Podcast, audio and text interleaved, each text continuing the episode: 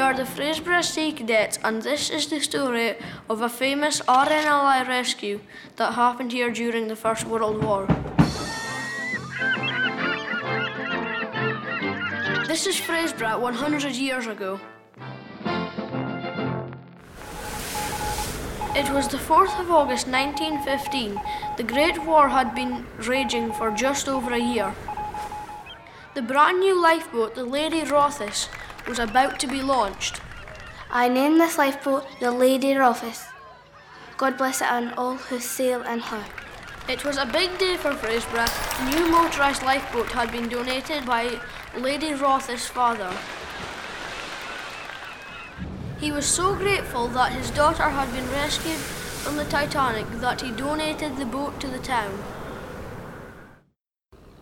As the crew of the new lifeboat put her through her paces for the first time, little did they know of the drama that was about to unfold.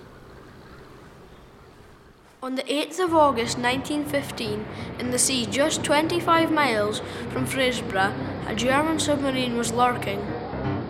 The submarine had spotted a cargo ship, the SS Glenrevel, that was heading to Leith from Belfast. The submarine threw bombs onto the ship and it blew up and began to sink. Back in Fraserburgh, crew were alerted and they rushed to launch the new lifeboat. Luckily for the crew of the Glen Revel, the new lifeboat was equipped with a petrol engine and she raced to the rescue. When the lifeboat arrived, the crew of 14 were in their own lifeboat and Lady Rothes took them on board. Back in Fraserburgh, the crew of the Glenrevel enjoyed a hot drink and thanked their rescuers for saving their lives.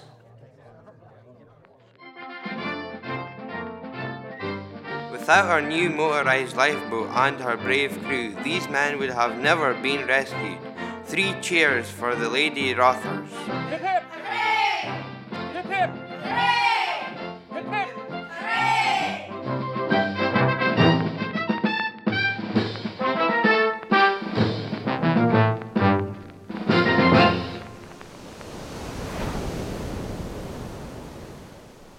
Hello, it's Mark Pusey here. I'm crew at Chiswick on the Thames.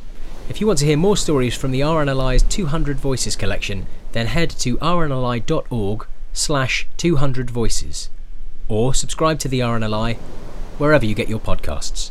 Thank you for listening.